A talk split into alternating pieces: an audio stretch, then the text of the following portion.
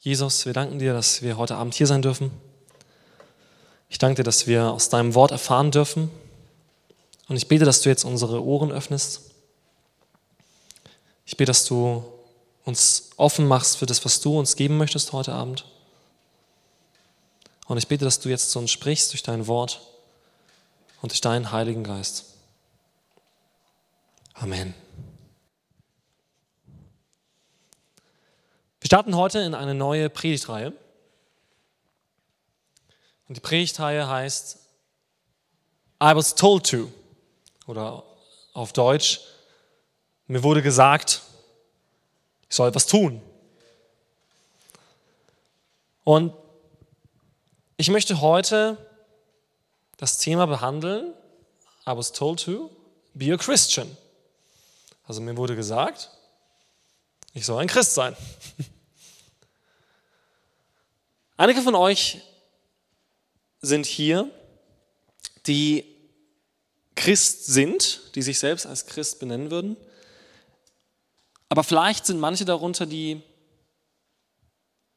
gar nicht bisher überlegt haben, was denn die Alternative ist. Viele Sachen, die wir glauben oder die wir leben, tun wir, weil wir es so gewohnt sind. Darum wird es in dieser Predigtreihe auch gehen um Traditionen zum Beispiel. Gerade ältere Leute haben eher damit zu kämpfen, Traditionen abzulegen. Die jungen Leute haben noch nicht so viel Tradition, die sie bisher gelebt haben. Aber trotzdem haben wir alle Muster, Denkmuster, Verhaltensmuster, die wir einfach so annehmen, einfach leben und gar nicht drüber nachdenken, warum wir das eigentlich tun. Warum bist du Christ?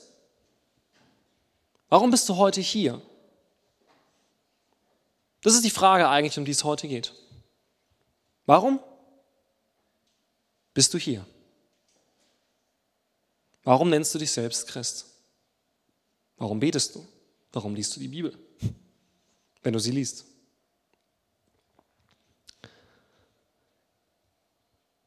Ich habe in letzter Zeit ein paar Gespräche mit meinem Schwager, der studiert Jura.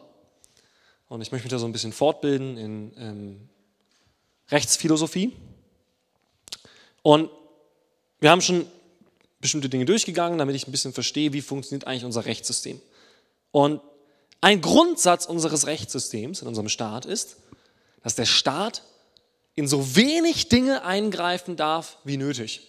Das kommt euch vielleicht nicht so vor, weil es sehr, sehr viele Gesetze gibt und momentan greift der Staat in sehr, sehr viele Rechte von uns ein. Aber generell ist die Grundregel, der Staat darf nur im allernötigsten Fall in die Rechte von Menschen, in die Naturrechte von Menschen eingreifen. Und dem vorausgehend ist ein Gedanke, dass jeder von uns ein Naturrecht hat. Das heißt, jeder von uns hat echtes Leben und echte Entscheidungsfreiheit und kann an sich tun und lassen, was er will. Richtig? Ich meine, das Gesetz sagt zwar bestimmte Dinge wie, du sollst bitte nicht töten, oder du sollst nicht stehlen. Aber die Freiheit, das zu tun, habe ich trotzdem. Durch mein Naturrecht. Ich müsste zwar eine Konsequenz erfahren, wenn ich jetzt zum Beispiel jemanden bestehlen würde und ich werde geschnappt, erfahre ich vor dem Gesetz, vor dem Staat, von unserer Gesellschaft eine negative Konsequenz. Aber die Freiheit, das zu tun, die habe ich. Richtig? Ich habe die Freiheit, mein Naturrecht, meine mir gegebenen Freiheiten auszuleben. Vielleicht überlegst du nicht, deine Freiheit zu nutzen, um jemanden zu bestehlen oder um jemanden zu töten. Aber vielleicht benutzt du deine Freiheit, um Dinge auszuprobieren. Vielleicht hast du dir schon überlegt, hey, hm, eigentlich könnte ich ja auch mal nicht Freitagabend hier zu Matches gehen. Ich könnte ja auch mal, wenn Corona wieder vorbei ist, auf eine Party gehen.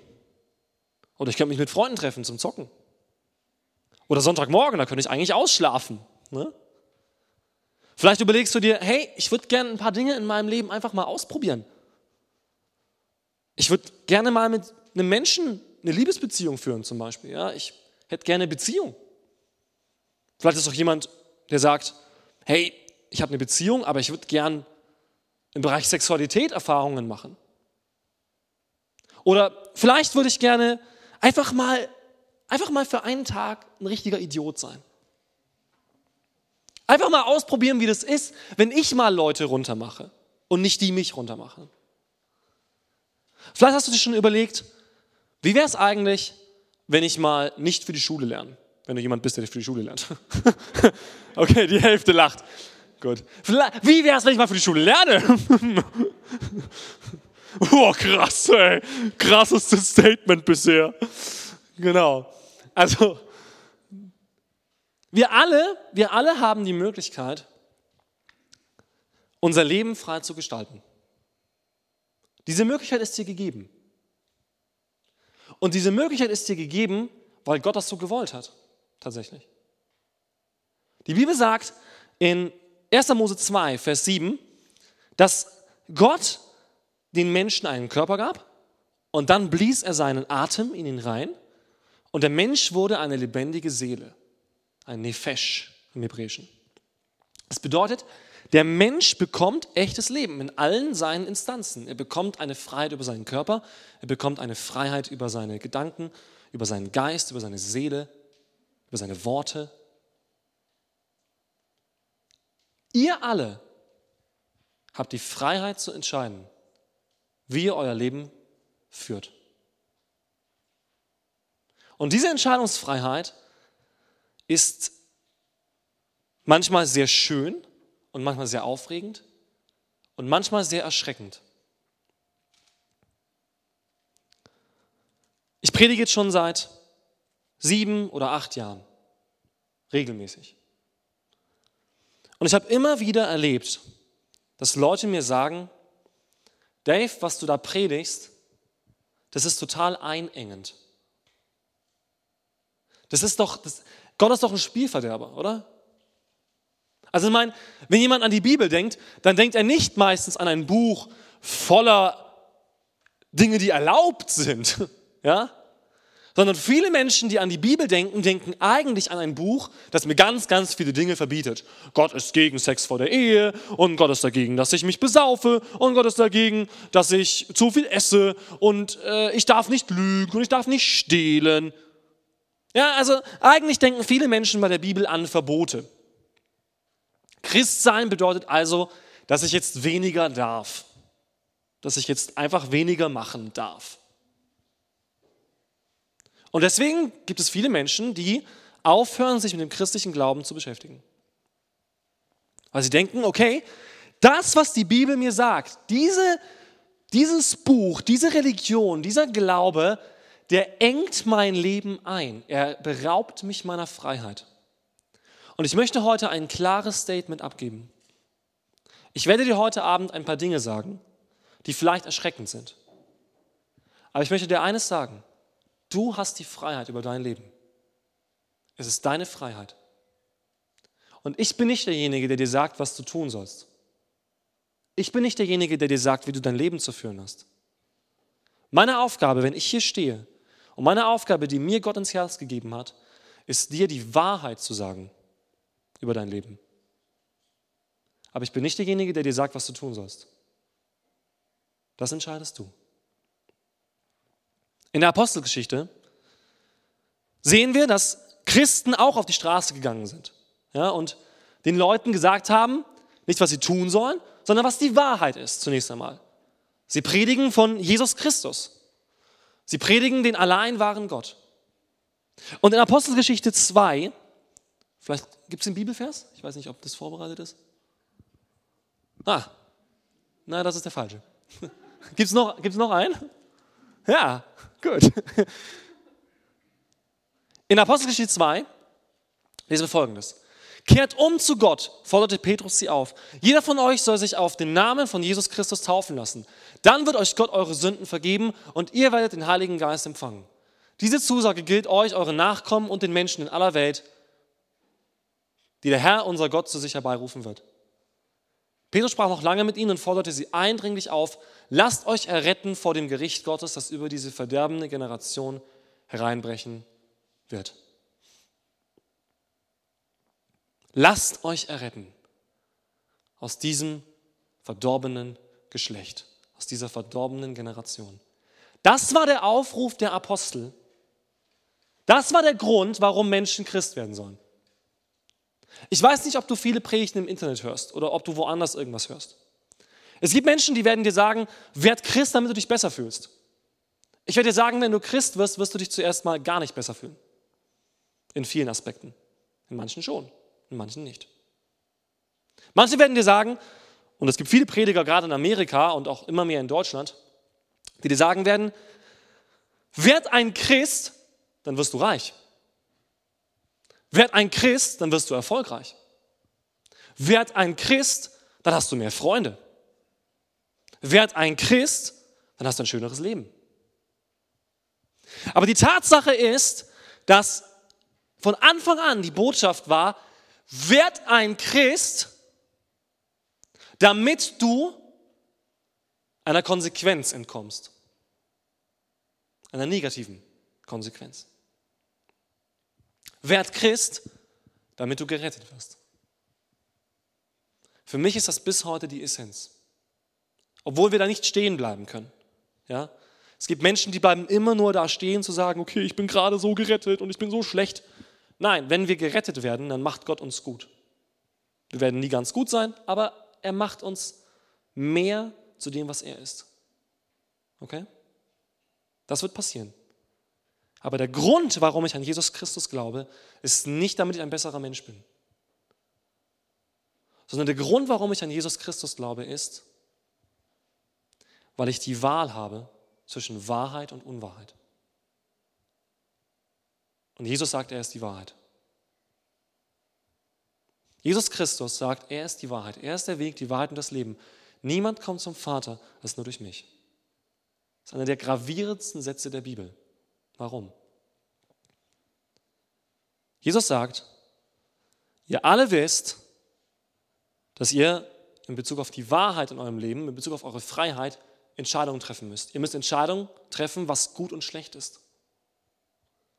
Ihr müsst Entscheidungen darüber treffen, was ihr mit dem Thema Tod anfangt. Was passiert denn nach dem Tod? Oder wie gehe ich damit um, dass ich sterben werde? Vergesse ich das? Oder lebe ich so, dass die Generationen nach mir von mir profitieren? Oder glaube ich, dass es ein Leben nach dem Tod gibt? Jesus sagt, ich bin dieser Weg, ich bin die Wahrheit, ich bin das Leben. Ich bin die Essenz von dem, was du brauchst, um diese Fragen zu beantworten. Und ich bin der Weg zu Gott, und zwar der einzige. Wenn du sterben wirst, kommst du nur zu Gott durch mich. Ich bin der einzige Weg. An anderer Stelle sagt Jesus, ich bin die Tür. Also er benutzt sehr einfache Bilder. Er sagt, ich bin die Tür. Wenn du durch mich hindurch gehst, kommst du bei Gott an. Es gibt Menschen, die versuchen, durch die Fenster einzusteigen. Die werden rausgeschmissen werden. Wenn du durch die Tür gehst, und das bin ich, dann wirst du dort bleiben dürfen. Alle anderen werden rausgeschmissen. Viele von euch bekommen gesagt, von ihren Eltern vielleicht oder von ihren Freunden, dass sie hierher kommen sollen. Ich möchte dir sagen, bevor du hierher kommst, bevor dir irgendjemand sagt, was du glauben sollst, Triff eine Entscheidung. Ist das deine Entscheidung, hierher zu kommen? Ihr alle seid alt genug, um eigene Entscheidungen zu treffen. Deswegen machen wir hier die Jugendarbeit ja? Und nicht die äh, Kinderkleingruppe. Ne? Deswegen trennen wir das. Denn kleine Kinder können noch diese Entscheidung noch nicht treffen. Kleinen Kindern erzähle ich auch nicht diese Predigt. Kleinen Kindern erzähle ich von Gott und von seinem Wesen und wer er ist. Aber ihr alle und die meisten von euch haben schon etwas von Gott gehört. Die meisten von euch haben schon gehört, wer Gott ungefähr ist. Die meisten von euch haben schon Dinge aus der Bibel gehört. Und ihr seid in einem Alter und einer Verantwortung, für euer Leben eine Entscheidung zu treffen. Ist es deine Entscheidung, was du glaubst? Oder hast du dir überhaupt schon mal Gedanken darüber gemacht, was du eigentlich glaubst? Denn die Tatsache ist, dass die meisten Menschen, die sagen, sie sind Christ, überhaupt nicht an Gott glauben. Der Hebräerbrief sagt, nee, nicht Hebräerbrief, der Jakobusbrief sagt an einer Stelle, du sagst, du glaubst an Gott, schön für dich. Die Dämonen glauben auch an Gott. aber sie zittern vor Angst. Viele Menschen sagen, sie glauben an Gott, aber eigentlich tun sie es nicht. Eigentlich haben sie nur Angst, sich darüber Gedanken zu machen, was denn sonst die Wahrheit sein könnte. Aber eigentlich haben sie gar keine Wahrheit. Sie, sie haben ein Etikett, wo sie sagen, okay, das ist meine Schublade. Aber eigentlich wissen sie gar nicht, wer Gott ist. Eigentlich wissen sie gar nicht, was die Wahrheit ist. Eigentlich wissen sie überhaupt nicht, was das christliche Leben bedeutet. Was bedeutet es denn, ein Christ zu sein? Was bedeutet es denn, gerettet zu sein? So viele Menschen, auch die gerade hier in unsere Friedenskirche kommen, kommen aus teilweise Landeskirchen oder anderen religiösen Hintergründen. Und so viele Menschen habe ich schon gehört, die gesagt haben, ich habe hier zum ersten Mal das Evangelium gehört. Ich habe es zum ersten Mal kapiert. Ich habe das jahrelang schon gehört, die Bibel. Ich habe es nie verstanden. Es war für mich nur Tradition. Es war für mich nur ein Etikett. Aber plötzlich kommt da eine Botschaft, die echt ist und die was mit meinem Leben zu tun hat und die mich aufruft, eine Entscheidung zu treffen. Und diese Botschaft möchte ich dir heute Abend erzählen. Um diese Botschaft geht es. Denn diese Botschaft musst du kennen, um zu entscheiden, willst du ein Christ sein oder willst du kein Christ sein?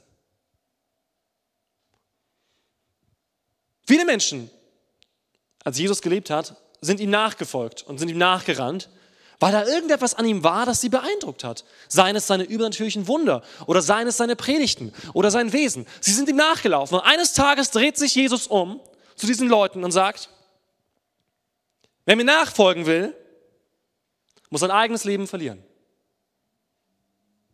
Wer mir nachfolgen will, muss alles gegenüber dem, was ich ihm biete, hassen. Er muss alles als nichts erachten. Seine Familie, seinen Job, sein Reichtum. Und er muss sich selbst verlieren. Er muss seine eigenen Wünsche und Träume mir unterordnen. Dann kann er mir nachfolgen. Und nach dieser Rede sind ganz viele Menschen weggegangen. Warum macht Jesus dieses krasse Statement? Warum sagt Jesus, du kannst nicht Christ sein, einfach wenn du ein Etikett auf deine Stirn legst oder wenn du mir hinterher dackelst? Weil du dein Leben an irgendjemanden verlieren musst. Die Tatsache ist folgende. Ich habe vorher gesprochen von einem Gesetz, ne? dass du die Freiheit hast, das zu tun, was du möchtest, obwohl es ein Gesetz gibt. Und es gibt nicht nur ein deutsches Gesetz oder ein spanisches Gesetz oder ein englisches oder amerikanisches Gesetz, sondern es gibt ein Gesetz in dem ganzen Universum. Okay?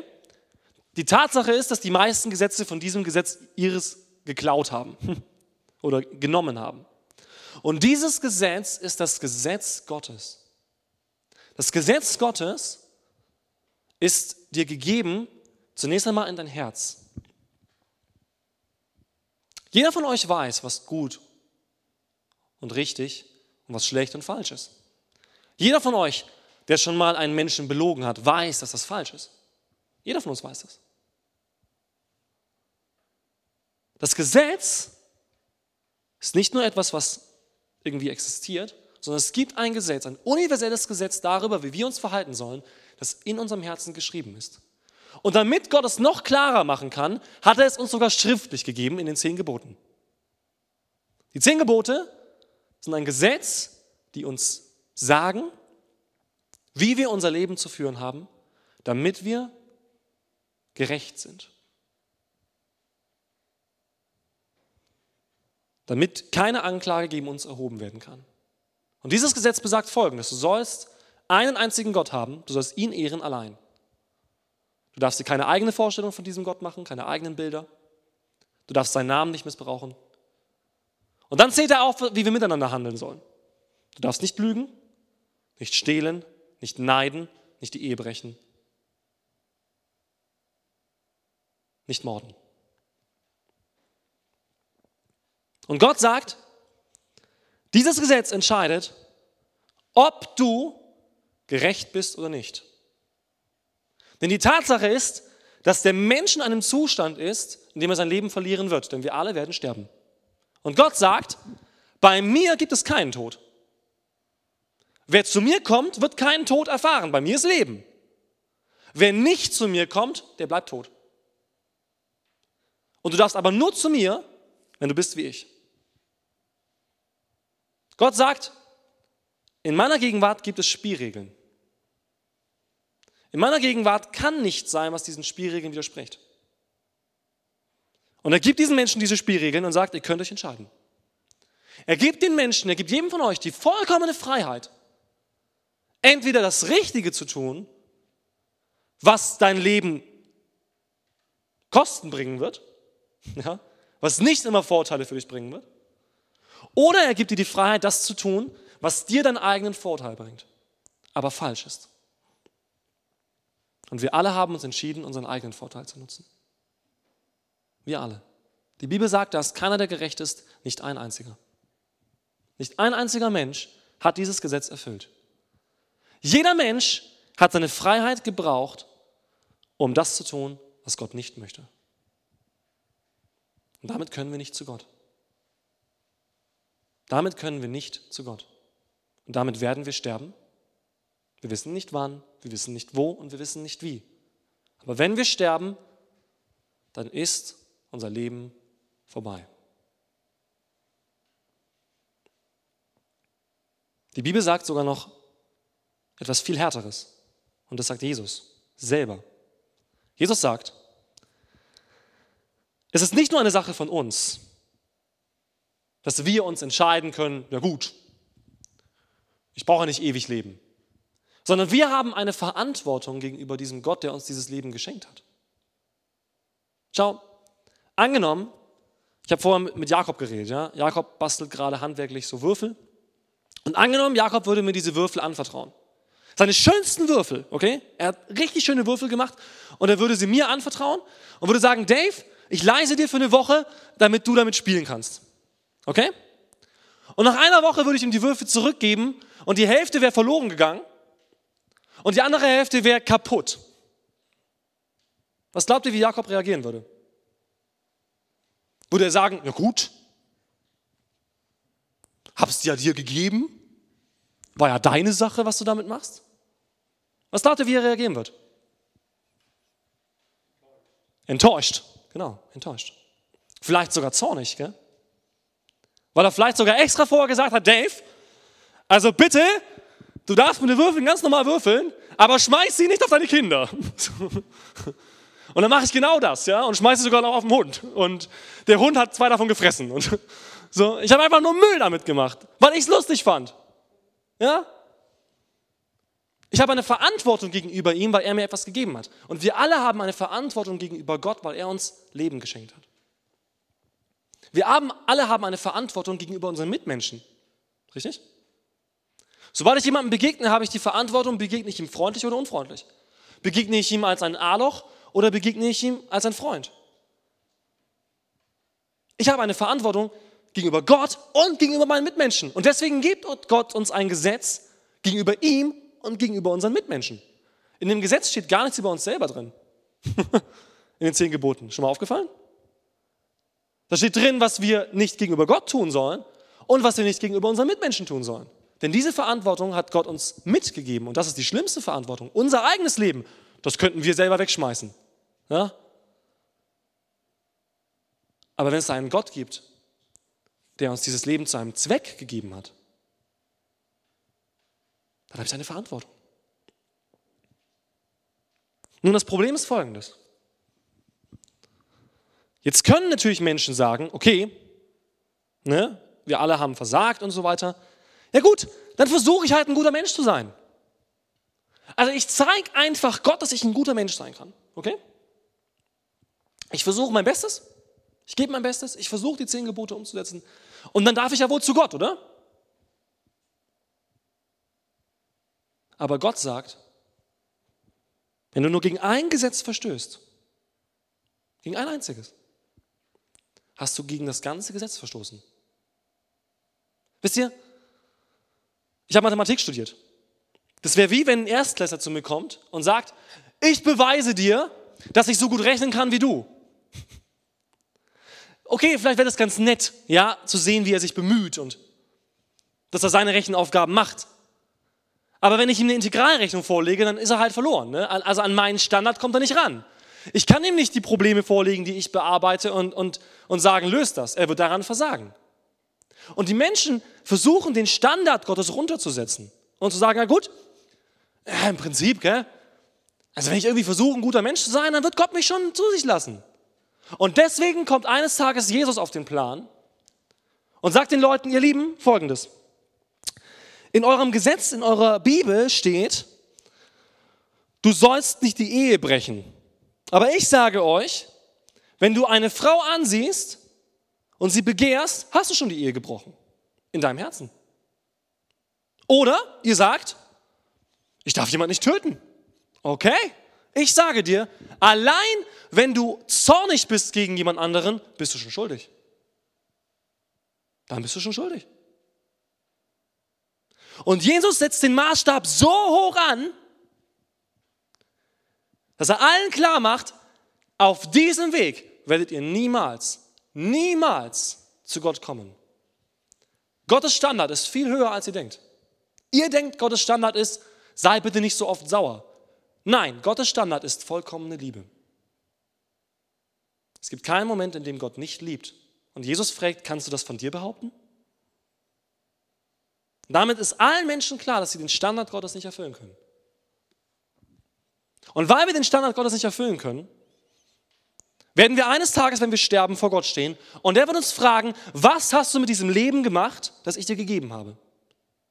Hast du das getan, was ich wollte oder hast du das getan, was du wolltest?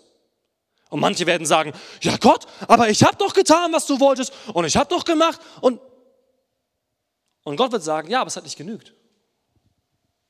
Es war nicht mein Standard.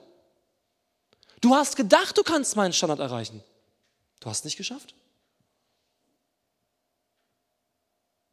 Und das Problem ist, dass Menschen nicht verstehen, was Gott eigentlich von ihnen will, wozu sie eigentlich geschaffen sind. Wenn wir den anderen Bibelvers jetzt angucken, der vorher angezeigt war,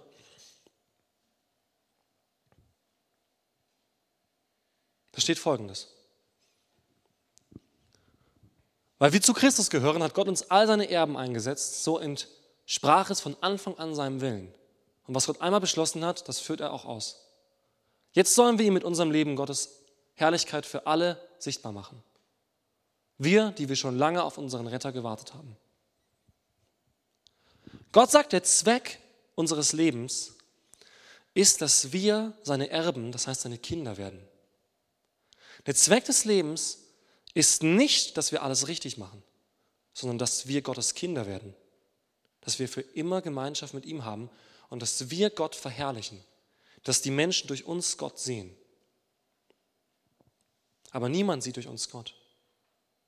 Wenn wir versuchen, unser Bestes zu geben, das versucht jeder. Fragt mal in eurer Klasse rum, wer von euch denkt, er ist ein guter Mensch? Die meisten sagen, sie sind gute Menschen oder sagen, sie versuchen es wenigstens.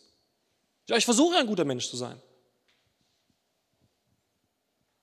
Eines Tages werden wir sterben. Und die Frage wird sein, ob wir Gott verherrlicht haben oder nicht. Und die Frage wird sein, ob wir vollkommen gerecht sind oder nicht. Ob wir immer geliebt haben, ob wir immer gerecht waren, ob wir nie gelogen, nie gestohlen haben, nie geneidet haben. Und Gott ist nicht derjenige, der uns die Frage stellen wird, sondern es gibt einen Ankläger im Gericht. Der Teufel, ein Wesen, das Gott geschaffen hat und das er verstoßen hat, und dann hat er uns gemacht und wir sind besser als der Teufel. Dieser Teufel hasst dich, okay? Es gibt dieses Wesen, den Teufel, sein Engel. Der hasst dich zutiefst, weil Gott dich liebt. Und ihn nicht. Und er hat aber das Recht, am Ende vor Gott zu stehen und zu sagen, Gott, ich kenne dein Gesetz auch und ich klage alle Menschen an. Okay? Weil wir sagen ja so im Volksmund, ne, wo kein Kläger, da kein Richter. Aber es gibt sowohl einen Kläger als auch einen Richter. Und der Teufel wird auf jeden von uns den Finger legen und sagen, Okay, dann nehme ich dein Gesetz, Gott, du hast es den Menschen gesagt, er hat es nicht eingehalten, also was ist dein Gericht, schuldig oder nicht schuldig? Und Gott wird sagen, schuldig. Schuldig. Natürlich, er muss es sagen, er ist gerecht. Und wir alle sind verloren. Und wir alle sind dazu bestimmt gewesen, eigentlich mit Gott Gemeinschaft zu haben, aber wir sind alle auf dem direkten Weg in die Hölle. Und die Hölle ist ein Ort, der mit drei Eigenschaften beschrieben wird. Ewiger Finsternis, unendliche Qual und Hitze. Eine absolute Trennung von allem, was gut ist. Denn nur Gott allein ist gut. Und wenn wir tot sind, wird es für uns nichts Gutes mehr geben. Manche denken, die Hölle ist ein Partyort. Das sind all die coolen Menschen. Ihr Lieben, in der Hölle wirst du niemanden mehr sehen. In der Hölle wird nichts Gutes mehr sein. Weil wir oder weil du oder weil dieser Mensch, der in die Hölle kommt, sich entschieden hat, dass er das Gute nicht will. Wie finden wir da heraus? Du hast die Freiheit. Und die Freiheit, die du hast, ist folgende. Du kannst dich entscheiden, dieses Leben hier zu leben, wie du willst. Du kannst dich entscheiden, dieses Leben zu leben, wie du möchtest. Es ist deine Freiheit.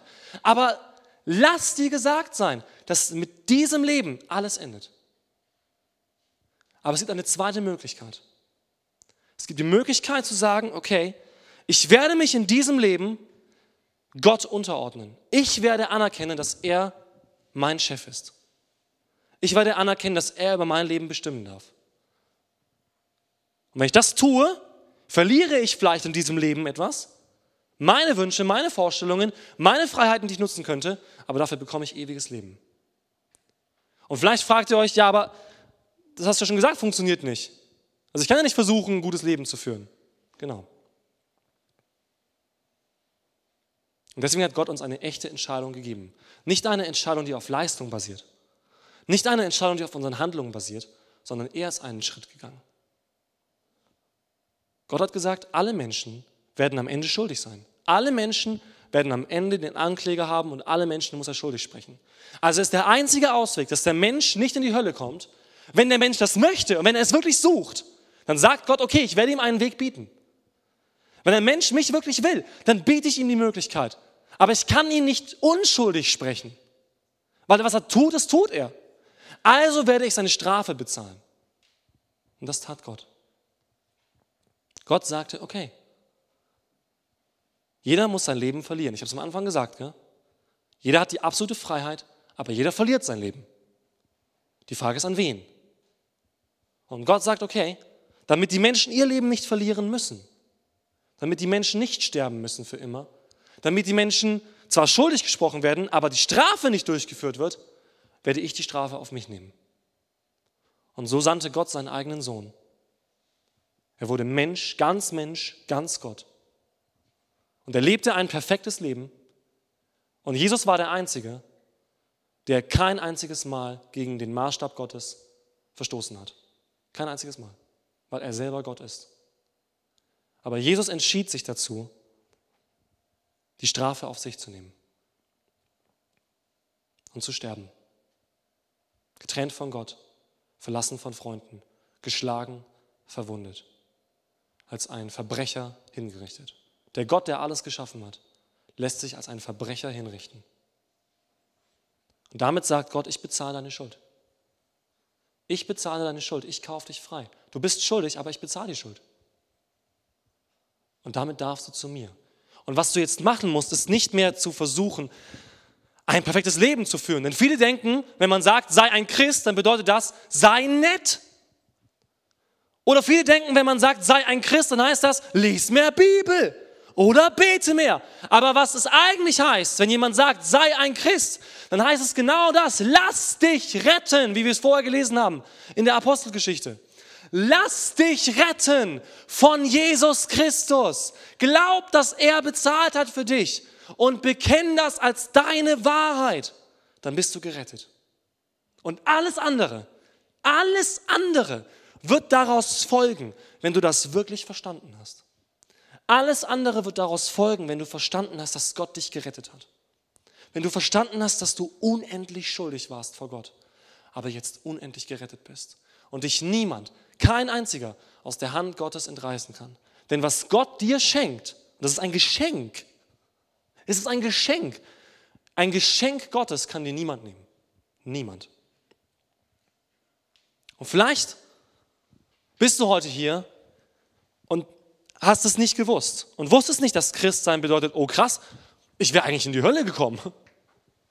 Oder oh krass, Gott ist wirklich jetzt der Chef in meinem Leben. Also entweder bestimme ich immer mein Leben oder Gott.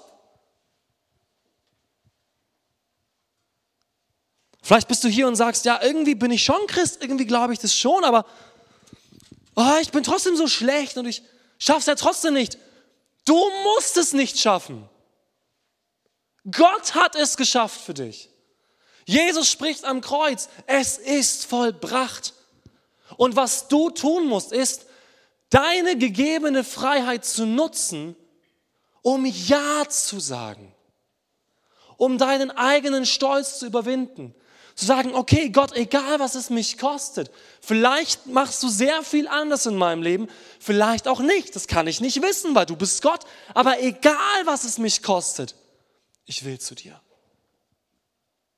Und ich glaube, dass du die Möglichkeit geschaffen hast, dass ich zu dir kann. Wenn du heute hier bist und sagst, jemand hat dir gesagt, du sollst in die Kirche gehen und jemand hat dir gesagt, du sollst Bibel lesen, aber du nicht weißt warum, dann hör auf, es zu tun. Das wird dich auch nicht retten. Nur weil du hierher kommst, wirst du nicht zu Gott kommen. Nur weil du in der Bibel liest, wirst du nicht zu Gott kommen, sondern Jesus sagt, das ist das ewige Leben, dass sie den allein wahren Gott kennen und seinen Sohn Jesus Christus, den er gesandt hat. Das ewige Leben besteht darin, dass du sagst, Gott, ich will dich. Gott, ich will das echte Leben. Gott, ich will die Wahrheit. Wenn du das möchtest, dann komm hierher. Wenn du das möchtest, dann lies die Bibel und Gott wird sich dir offenbaren in einer Fülle. Und du wirst ihn erleben in deinem Leben. Es wird nicht eine Theorie sein, sondern so wie die Apostelgeschichte es gesagt hat, ihr werdet nicht nur euch bekehren, ihr werdet nicht nur ein neues Leben führen, sondern ihr werdet erfahren, dass Gott in euch wohnt. Ihr werdet sein Zuhause. In diesem Moment wohnt Gott in mir. Das ist krass, oder? Gott wohnt in mir. Das ist kein Größenwahn, sondern ein Geschenk.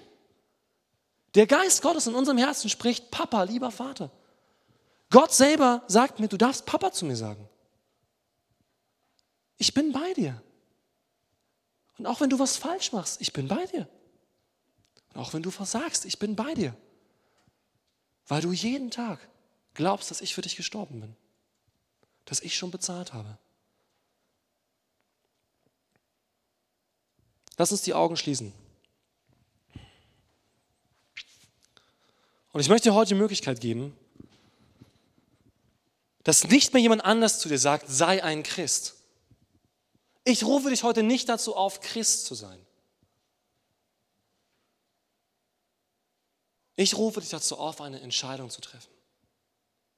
Denn die Bibel sagt, das Schlimmste ist nicht, wenn ein Mensch Nein sagt zu Gott. Das Schlimmste ist, wenn ein Mensch Nein sagt zu Gott. Wenn er lauwarm ist. Und ich rufe dich auf, eine Entscheidung zu treffen. Heute an diesem Tag, wenn ihr Gottes Stimme hört, verstockt eure Herzen nicht, spricht die Bibel. Und ich möchte dich dazu aufrufen, zu entscheiden. Ja, Gott oder nein, Gott. Es ist deine freie Entscheidung. Gott zwingt dich nicht. Er wird dir dein Leben hier lassen. Er wird dich jetzt nicht mit einem Blitz erschlagen, nur weil du Nein sagst. Aber er wird dir nicht mehr Zeit geben als die, die du hier hast.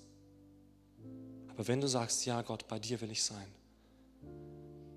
dann bekommst du ewiges Leben. Ist jemand heute Abend hier, der diese Entscheidung treffen möchte? Und ist jemand heute Abend hier, der diese Entscheidung mit einem Ja beantworten möchte? Ich möchte dich ermutigen, wenn du heute Ja sagen möchtest zu diesem Gott, dann heb deine Hand. Wenn du deine Hand hebst, dann möchte ich für dich beten. Und ich werde ein Gebet beten, das kannst du nachsprechen. Auch wenn du deine Hand jetzt nicht gehoben hast, das ist okay, das ist nicht für mich, das ist für dich. Das kannst du machen, damit du das selber bekräftigst. Aber wenn du heute hier bist und du willst Gott und du willst die Wahrheit und du willst zu ihm und du glaubst das, was ich heute erzählt habe, und du glaubst das, was Jesus getan hat, dann bete mir jetzt nach. Jesus Christus, ich glaube, dass du meine Schuld bezahlt hast. Ich glaube, dass du die Wahrheit bist. Ich glaube, dass ich falsch liege. Ich weiß, dass ich versagt habe. Ich weiß, dass ich nicht lebe, wie du es möchtest. Aber ich bitte dich, vergib mir und ändere mich. Jesus, ich will, dass du mein Herr bist. Und ich glaube, dass du für mich gestorben bist. Und ich glaube, dass du für mich auferstanden bist. Und ich glaube, dass du mich retten kannst.